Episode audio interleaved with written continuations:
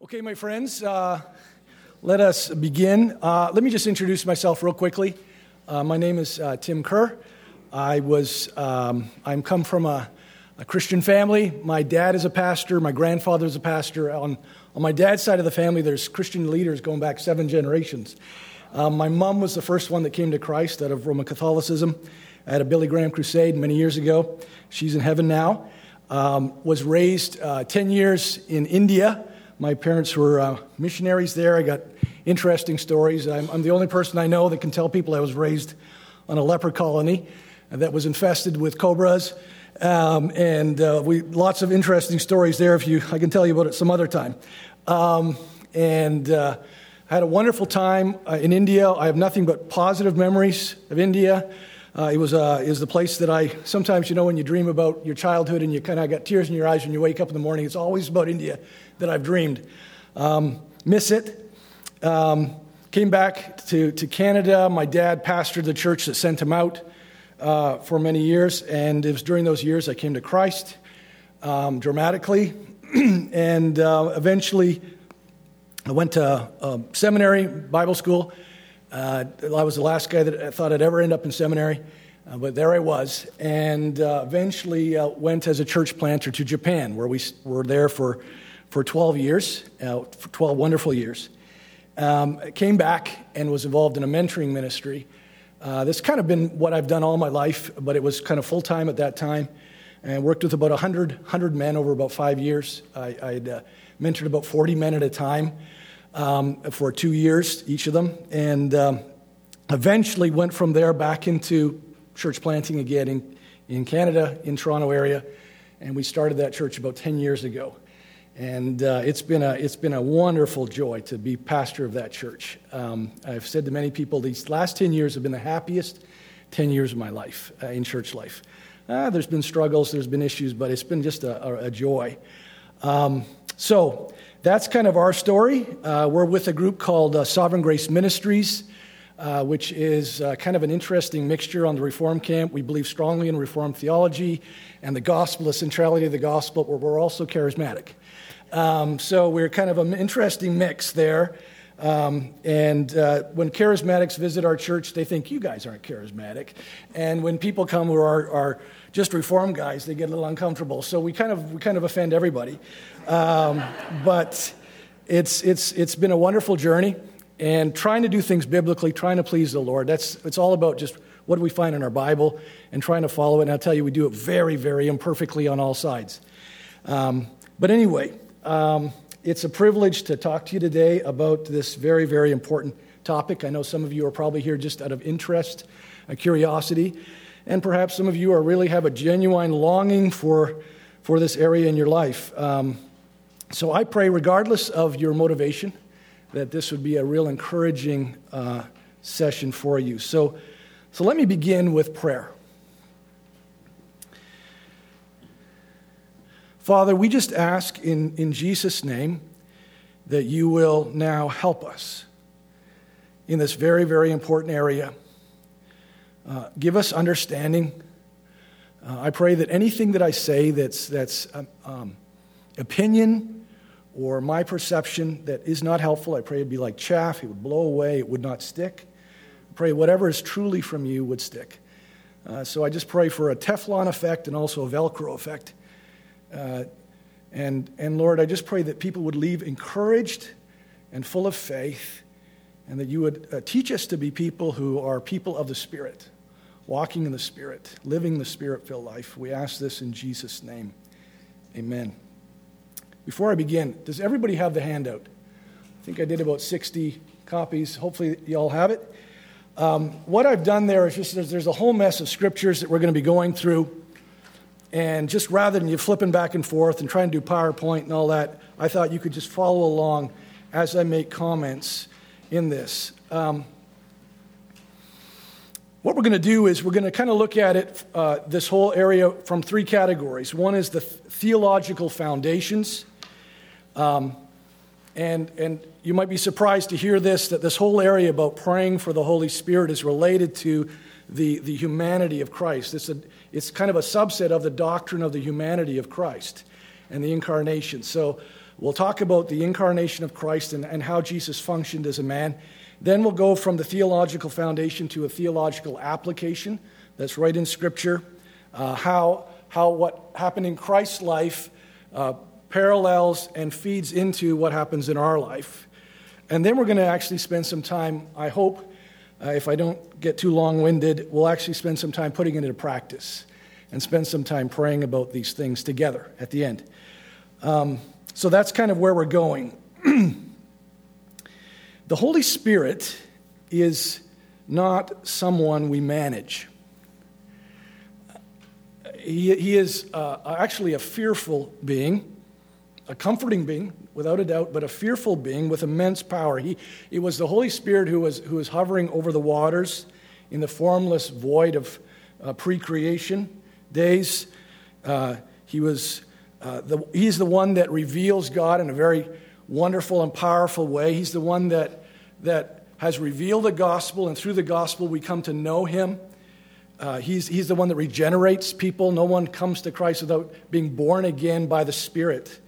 Um, and, and yet, though these wonderful things are said about the Spirit, um, we are told in Scripture to ask for His personal presence and power in our life. For example, uh, in my prayer earlier, I quoted this verse. It says, If you then, who are evil, know how to give good gifts to your children, how much more will the Heavenly Father give the Holy Spirit to those who ask Him?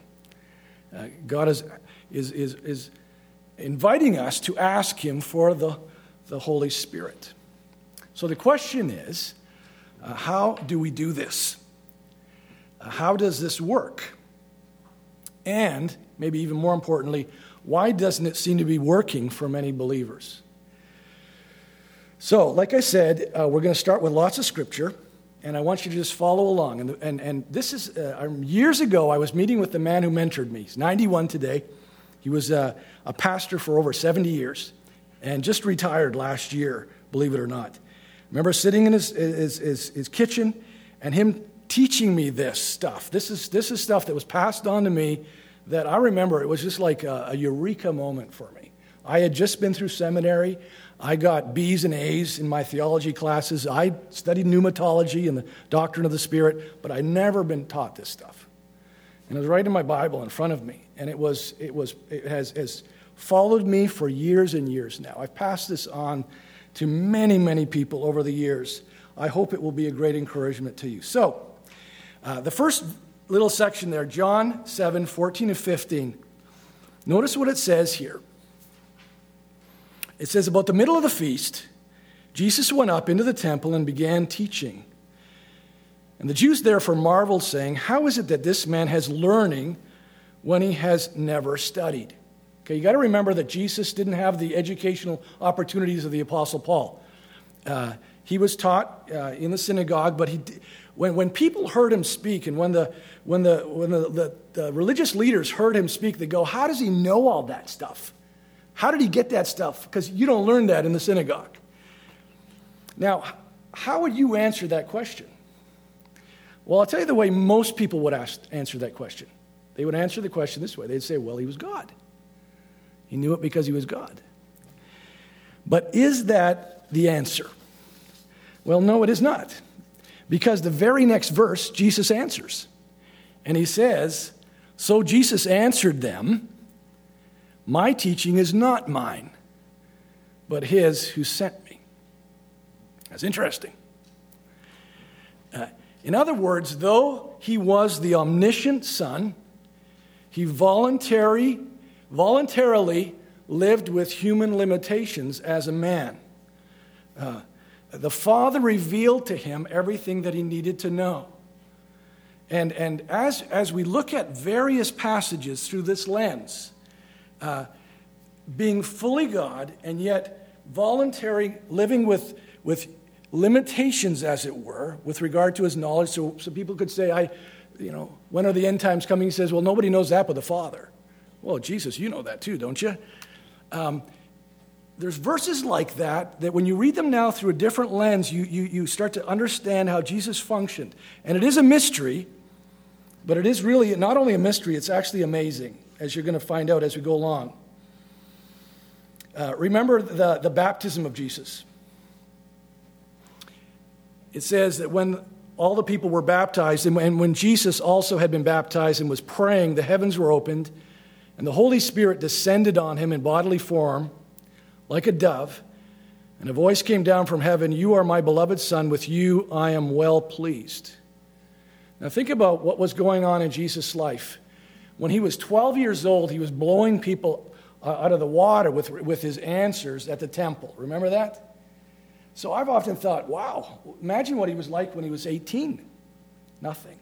Nothing recorded at all in the Bible. 20? 25? Nothing. These silent years of Jesus. We just know about his birth and that time at the temple. And then there's nothing. When he's walking with the disciples, surely they were asking him questions about what it was like to be raised in Nazareth. Nothing is written in our Bible about those years. But when, he has the, when, the, when he's baptized and the Spirit comes on him, it suddenly the narrative begins. Uh, suddenly the cameras start rolling. And what we find is that his very first assignment when the Spirit comes on him at his baptism is uh, an assignment about self denial, fasting, and also spiritual warfare. Okay, now this is, a, this is a passage we're very familiar with. Okay? And it says, And Jesus, full of the Holy Spirit, returned from the Jordan and was led by the Spirit in the wilderness for 40 days, being tempted by the devil. And he ate nothing during those days, and when they were ended, he was hungry. And the devil said to him, If you are the Son of God, command this stone to become bread. And Jesus answered him, It is written, Man shall not live by bread alone. Now, if, you, if you've been a believer for any amount of years, you're, you're very familiar with that, that story about Christ. But here's the question for you to think about Upon what resources did Jesus depend in order to overcome uh, Satan's temptations? Upon what resources did, did Jesus depend to overcome Satan's temptations? Well, again, what most believers will say is he used the scriptures, and they would be right. He, he used the scriptures, but that's only part of the answer. See, he used the scriptures, but he also, it tells us twice, that he was filled with the Holy Spirit.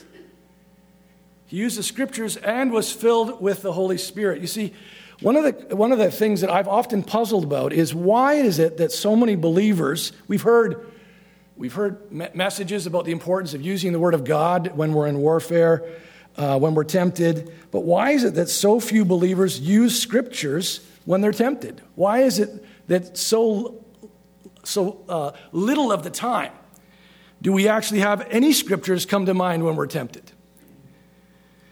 Well, I, I think the answer is in the second part of the answer is that we are not filled with the Spirit. Uh, it isn't enough to have the Word and not be filled with the Spirit. In the scriptures, uh, the, the Word is called the sword of the Spirit. You know, take the helmet of salvation and the sword of the Spirit, Ephesians 6 says, which is the Word of God. Um, in other words, if a person is not living a spirit filled life, the sword stays sheathed. It's, in the, it's, in the, it's there, but it's not accessible to them. It's not enough to have the sword, you also have to, ha- have, to have the hand that can take the sword out of the sheath. Uh, do you remember the, uh, the Disney story, fable, The Sword and the Stone? I, have often felt it was a good illustration of this. Um, for those of you who don't know the story, uh, it's the story of a, a sword that's stuck in this stone and it says, Whoever can take the sword out of the stone is the true heir of England. And of course, you have all these big muscular bodybuilder types uh, straining to get the sword out of the stone. They can't budge it. And then one day, King Arthur, little scrawny little kid that he is, is looking for a sword for his brother who has forgotten it, finds a sword in the stone and just pulls it out and gives it to his, gives it to his brother. And they, they realize it's a sword in the stone.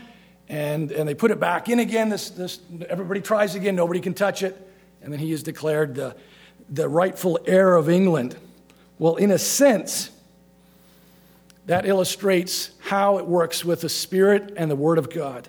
it, it is the Spirit that gives us, in a sense, the right to use the Word of God when we're being tempted. We must be filled with the Spirit and, and, with, and then we can use the Word of God as God has intended it to be used in spiritual warfare and in temptation.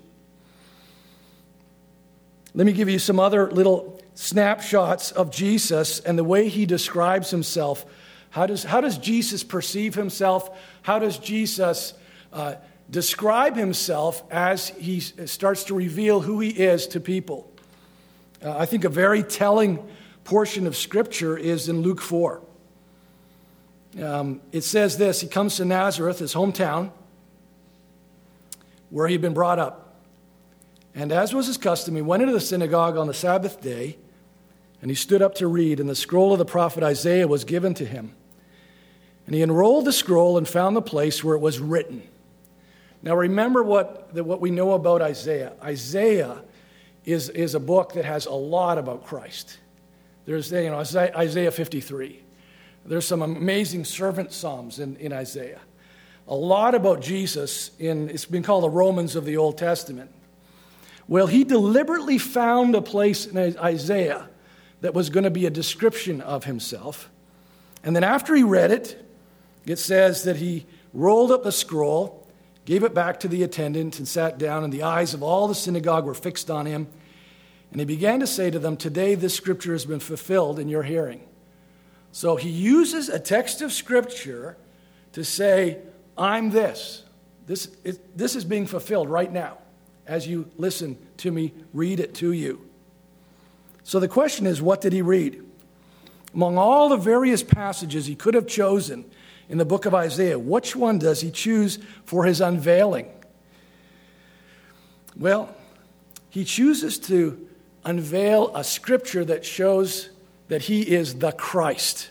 Remember that Jesus Christ is not his name. Jesus is his name, Christ is his title, like Queen Elizabeth. Queen is the title, Elizabeth is the name. Now, that's why uh, Mel Gibson's uh, movie was called The Passion of the Christ. Christ is a title, and Christ means anointed one. Uh, that's why we talk about christening a child. It's, it's, it's anointing. And this is what he read that day Luke 4 18 to 19. The Spirit of the Lord is upon me because he's anointed me to proclaim good news to the poor. He has sent me to proclaim liberty to the captives and recovery of sight to the blind, to set at liberty those who are oppressed, to proclaim the year of the Lord's favor. So, the way Jesus chooses to reveal himself through Scripture is he says, I am the one that the Spirit is on. I'm the, I'm the anointed one. I'm the Christ.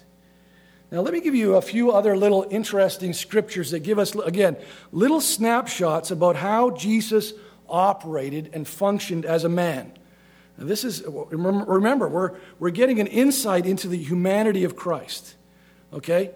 Uh, see, what, what, what liberals tend to do is they tend to humanize Jesus' deity, they, they, they make him an inspired man.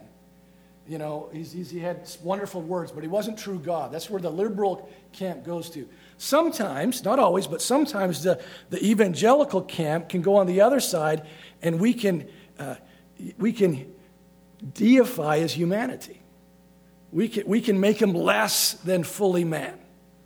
He's, uh, there, there was even early church heresies that had to do with that, where he wasn't truly he wasn't truly flesh and blood. He was flesh and blood, but kind of appeared that way more. He was more, he was God with just a, a little, little faint hint of humanity around him. Is, is that truly what the Bible says? Listen to what he said in Matthew 12 when he talks about how he was able to engage with demonic powers and cast them out of people. He says, But if it is by the Spirit of God that I cast out demons, then the kingdom of God has come upon you. How does he cast demons out? In dependence on the Holy Spirit. It's through the Holy Spirit's power that he does that. Okay, Jesus spoke those words. Here's another interesting verse. This is a verse, Acts 1 2. This is a verse after he'd been raised from the dead. He now has a resurrected body. It's shortly before he ascends into heaven. And look what it says remarkably. It says, until the day when he was taken up, after he had given, given commands, through the Holy Spirit to the apostles whom he had chosen. He was still speaking, saying things to the apostles. How was, how was he teaching?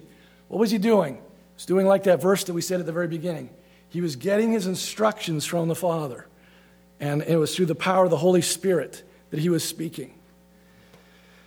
Uh, here's another verse. This was, I remember, Acts 10:38 was like the, the, the eureka moment for me. I remember when we were, when I looked at this, it was like I, the heavens opened, and I saw something that I'd never seen before about the way Jesus functioned as a man.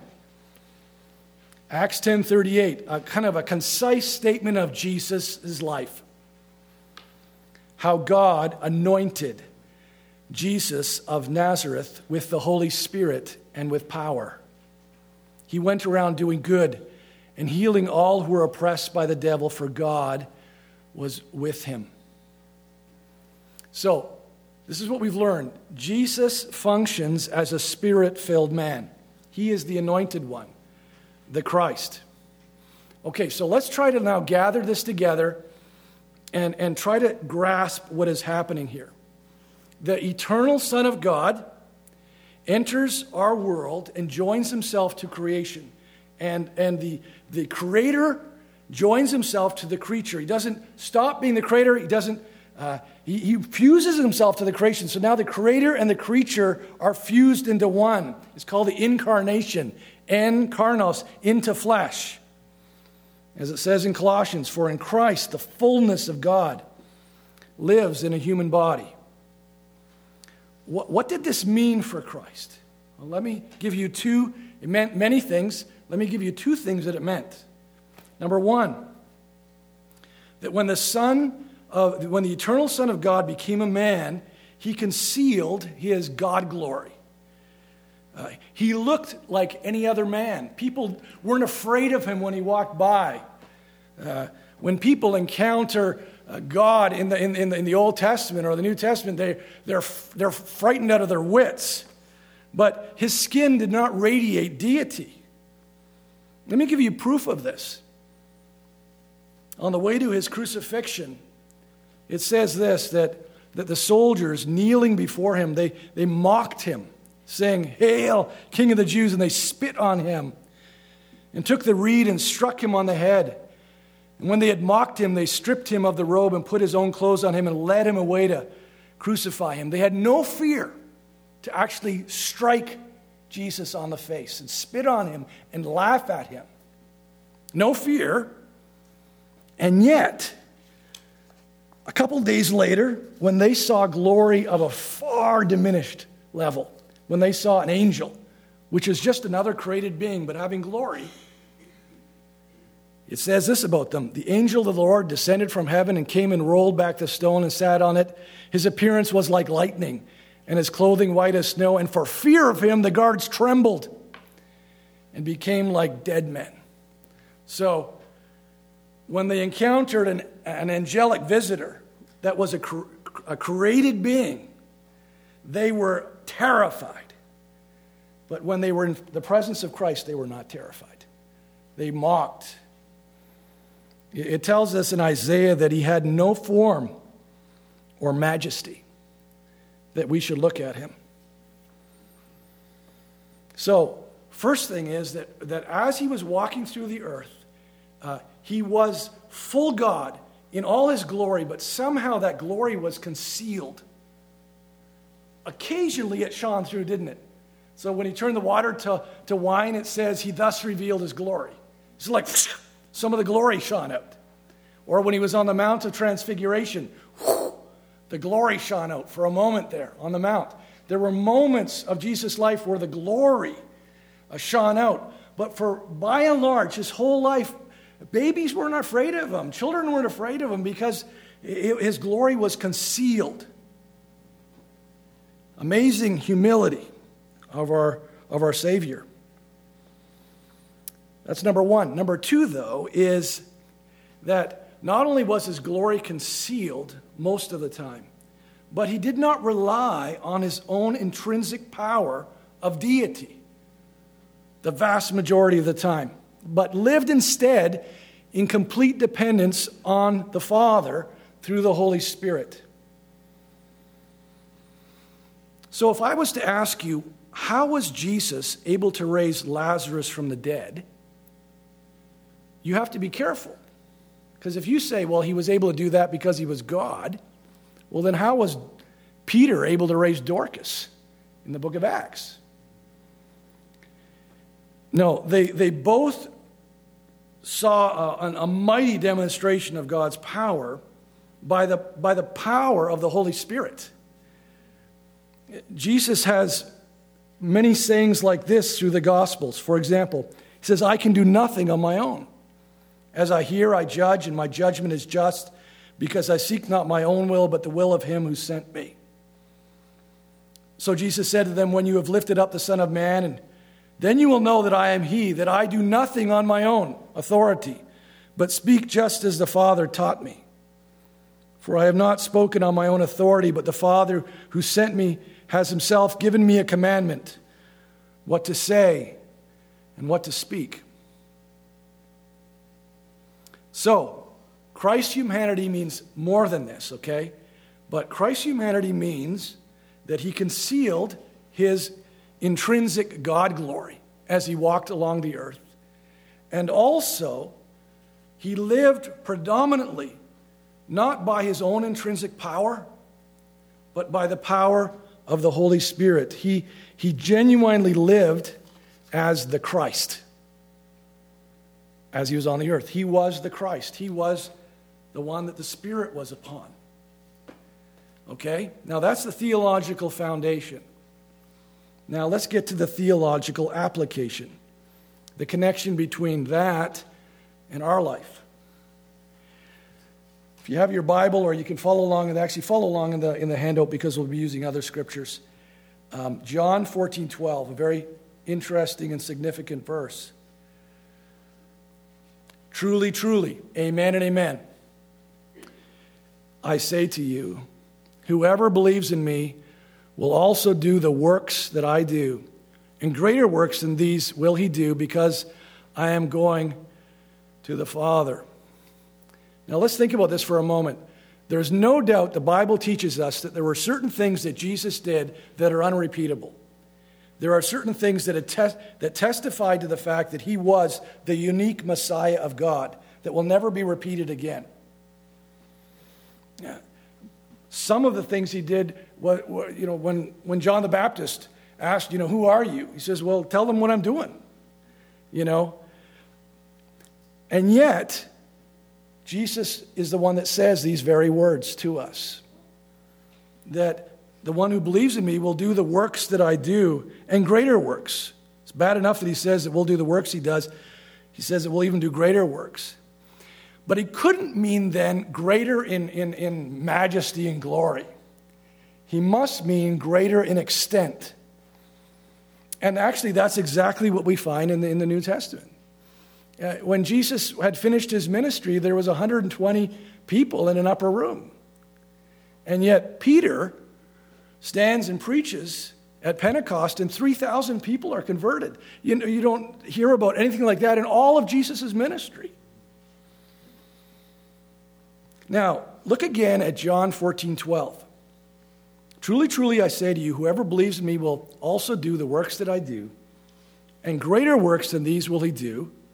In other words, whatever Jesus is saying, okay, this is my disclaimer.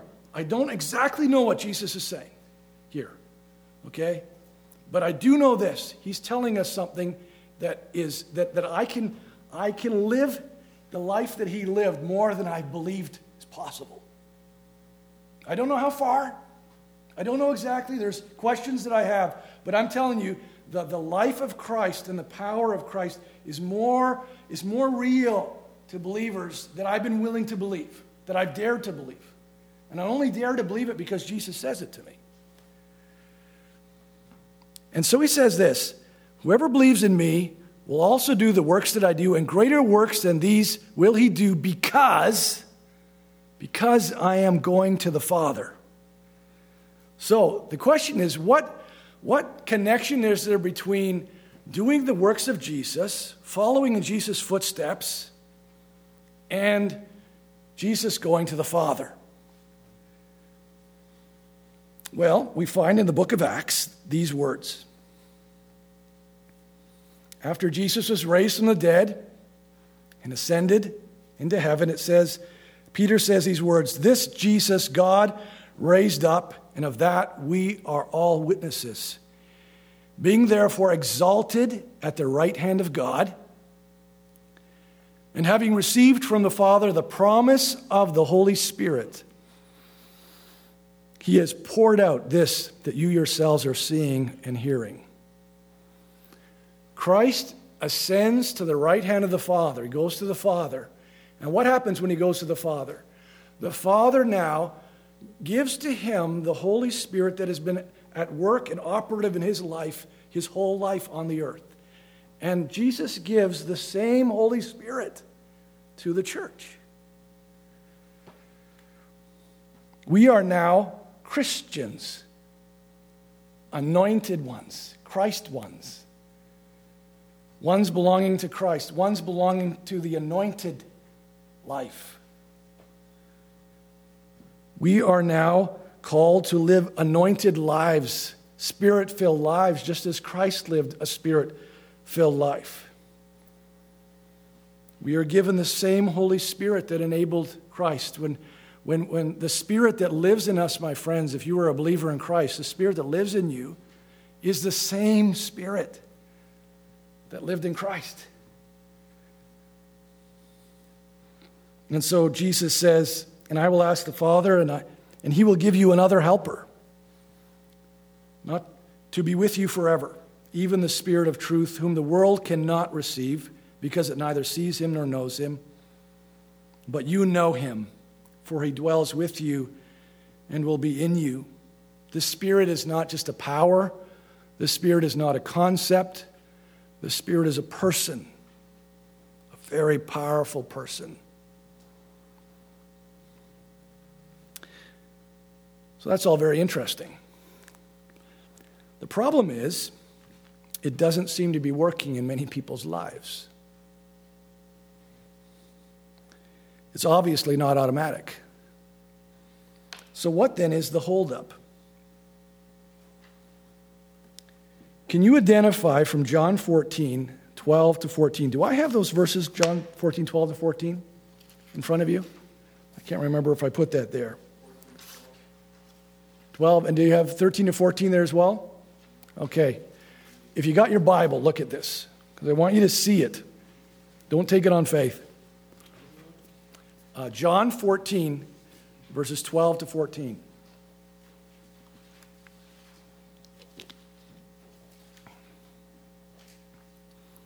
There are really two conditions that are given in this passage for the promise that Jesus gives to us here. The first thing he says in verse 12 is, Whoever believes in me will also do the works that I do. Well, that could mean if you're a believer in Christ, you're in. Okay? That's possible. But I think it's more likely that he's talking about believers exercising faith in response to revelation from God.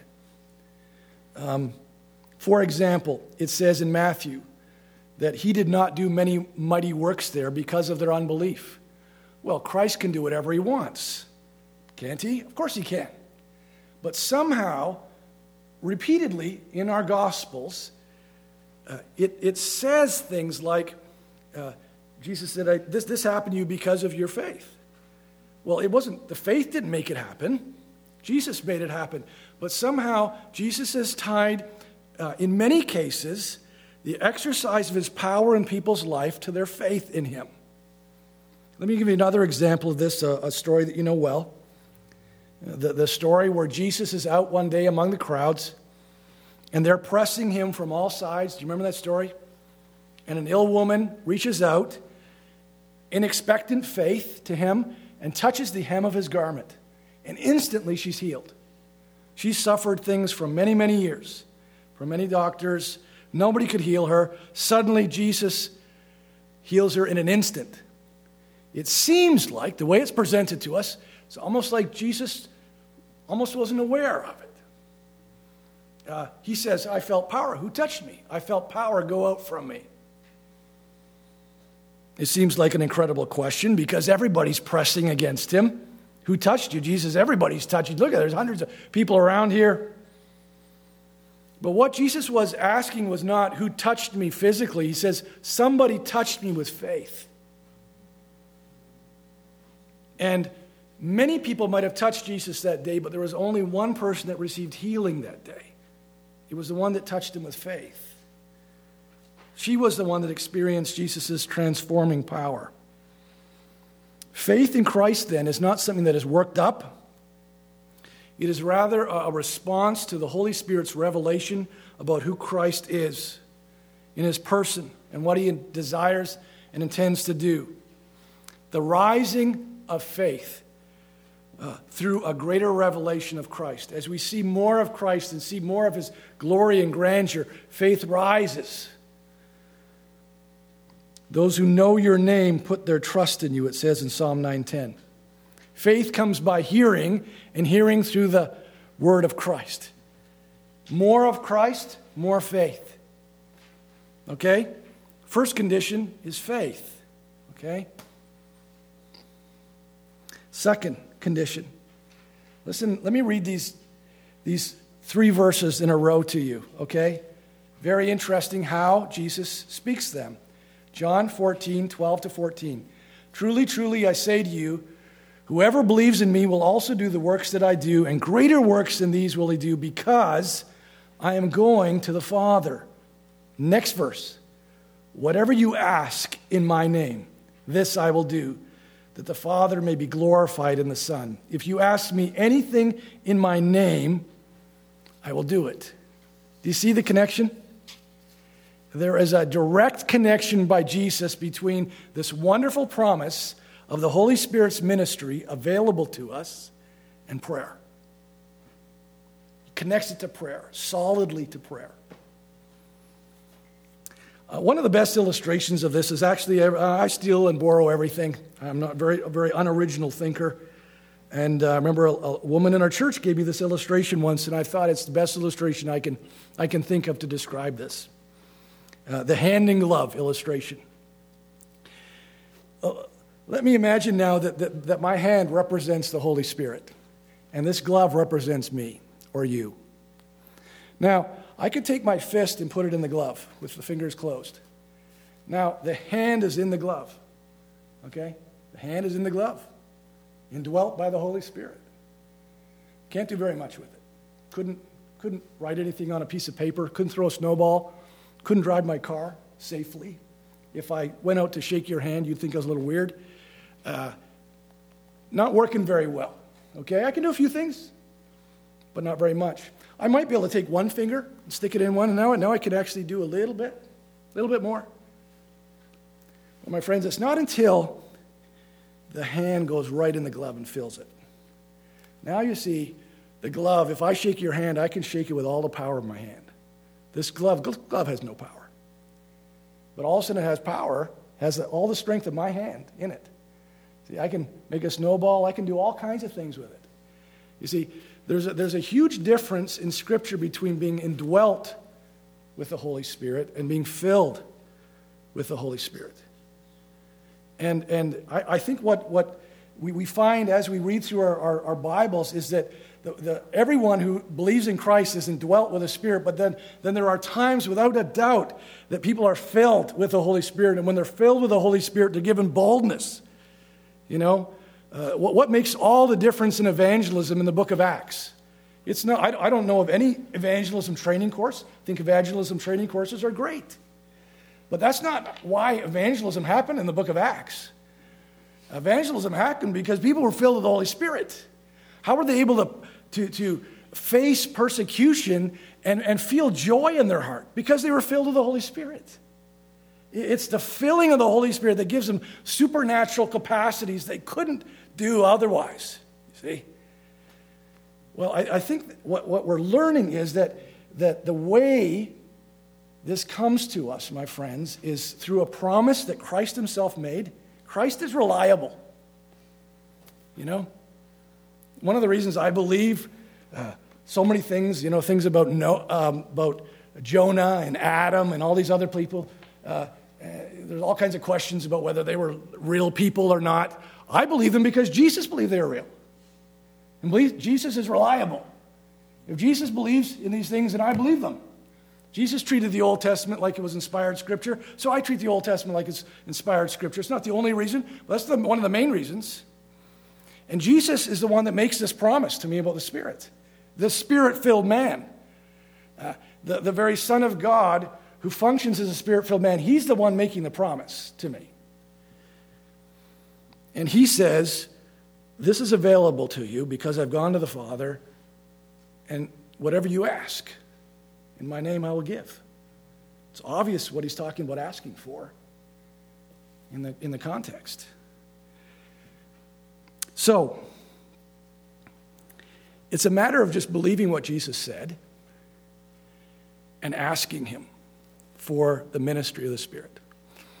Uh, I believe very strongly in the, in importance of promises of God. Uh, it's very clear in Scripture that, that God will give us whatever we ask according to His will If we ask according to his will, we, we receive. Uh, well, how do we know his will? Well, there's commands in the scripture, there's, there's narratives in the scripture that express his will, there's principles. And then one of the great things that expresses the will of God to us is the promises. And there are so many wonderful, great, and precious promises that we can we receive by faith. How did you receive the promise of salvation? That's how every one of you who, who are a believer in Christ, you became a, a believer through a promise. How did you get how did you get in on that promise? It was all done for you. There was something promised to you. How did you get in on it? You believed. You received it by faith. You trusted that it was true. You received it. Well, that's, that's the way all the promises work. It's not only the way we get into the kingdom, it's the way we live in the kingdom. It's not only the way we get into the castle, it's the way we live in the castle.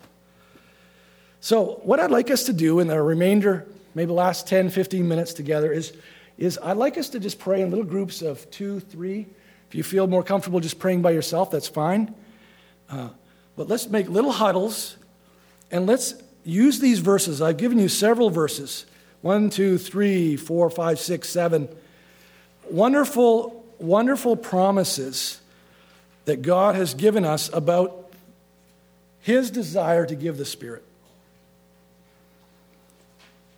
He did not withhold His own Son from us. How much more also then, along with Him, will He give us all things, it says. If God is for us, who can be against us? He's for us. He put the, the curse on His Son so that we could have the blessing of the Spirit, it says in Galatians 3. God, God wants this for his people. We're not trying to talk God into something.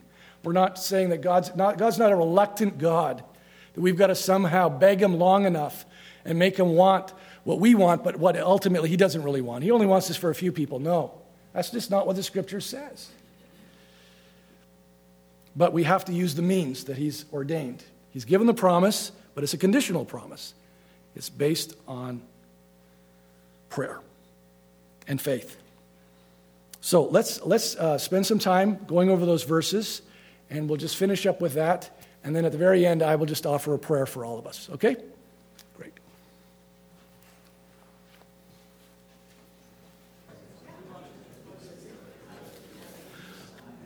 Let me just close up and, and pray for, for all of us, okay?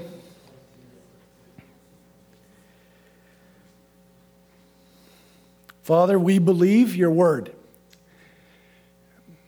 We're reluctant to believe it. As much as we are afraid sometimes to admit this, um, we, we often evaluate your word by our experience. We're more experience driven than, than we dare to admit. And I pray you'll forgive us for that that we will try to bring our experience into line with what your word says and to trust you. And I pray that you will answer our prayers, that you will uh, fill us with the Holy Spirit. I pray that this, this group who have prayed will be affected in the way that they're in when they're in the next couple of sessions, Lord, I pray that you will speak powerfully to them through the Spirit. Uh, that it's the Word, it's the fire on those logs of the Word that causes the heat and light. And may they experience the power of the Word in a whole new way and see Christ in a whole new way. Um, because the Spirit delights to magnify Christ. This is his great and glorious ministry.